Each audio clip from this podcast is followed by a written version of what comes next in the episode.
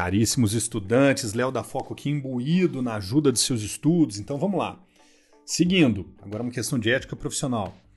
Eugênio é advogado contratado pela empresa Ônibus e Ônibus Limitada. Na empresa, ele é responsável pelas defesas em ações que pleiteiam o reconhecimento da responsabilidade civil da sua cliente e dos seus prepostos. O contrato de honorários venceu em 2010 e não foi renovado.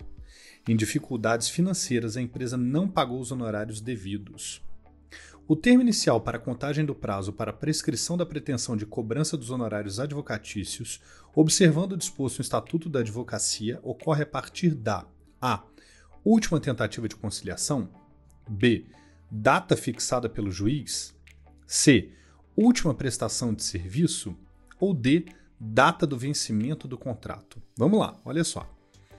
Alternativas A, B e C estão incorretas, pois não se enquadram em quaisquer dos termos iniciais de contagem da prescrição da cobrança de honorários definidos no artigo 25 do Estatuto dos Advogados da Ordem dos Advogados do Brasil. E a D, obviamente, é a correta, porque o mesmo artigo 25 prescreve em cinco anos a ação de cobrança de honorários contado o prazo de 1. Um, do vencimento do contrato, se houver. 2. Do trânsito em julgado da decisão que os fixar. 3. Da ultimação do serviço extrajudicial. 4. Da desistência ou transação. 5. Da renúncia ou revogação do mandato.